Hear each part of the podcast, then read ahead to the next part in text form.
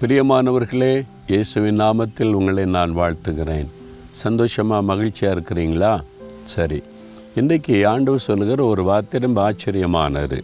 பாருங்களேன் ஏசை அறுபத்தி ஐந்தாம் அதிகாரம் இருபத்தி நாலாம் வசனத்தில் அப்பொழுது அவர்கள் கூப்பிடுகிறதற்கு முன்னே நான் மறு உத்தரவு கொடுப்பேன்.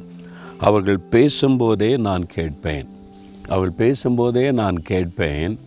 அவங்க ஒருவருக்கொருவர் பேசும்போதே கேட்பாராம். அவங்க வேண்டிக் கொள்வதற்கு முன்பாக கோப்படுவதற்கு முன்பாகவே நான் மறு உத்தரவு அருளை செய்வேன். ரொம்ப ஆச்சரியமாக இருக்குல்ல? அது எப்படிங்க? கூப்பிட்டா தானே ஆண்டவர் பதில் கொடுப்பாரு. மனதில் நம்ம நினைக்கிறோம் பாருங்க ஒரு காரியத்தை அதையே தேவன் ஜெபமாக ஏற்றுக்கொண்டு பதில் தருவாராம்.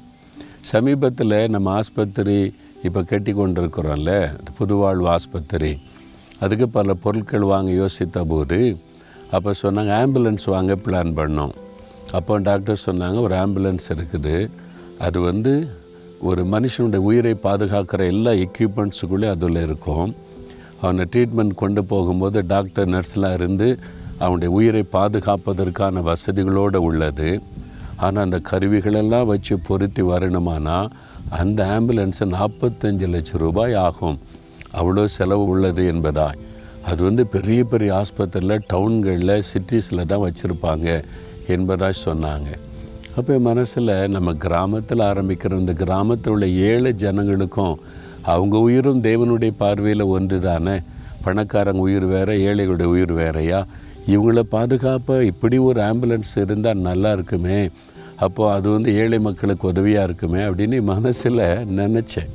நான் இன்னும் வேண்டுதல் செய்யலை ஜெபிக்கலை. மனதில் அதை நினைத்தேன் ஆண்டவர் சித்தமான தரட்டை நம்ம ஜெபிக்கலாம்னு நினச்சேன் அவ்வளோதானே ஜெபிக்கவே இல்லை.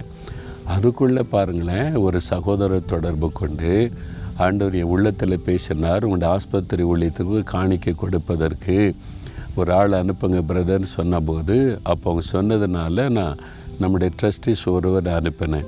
அவங்க ஒரு செக்கை போட்டு அனுப்பியிருந்தாங்க. எவ்வளோ இருந்துச்சு தெரியுமா? நாற்பத்தி ஐந்து லட்சம் ரூபாய்.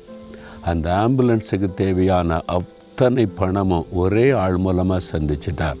நான் இன்னும் அதுக்காக ஜெபிக்கவே ஆரம்பிக்கலை. மனசில் நினைத்தேன் விரும்பினேன்.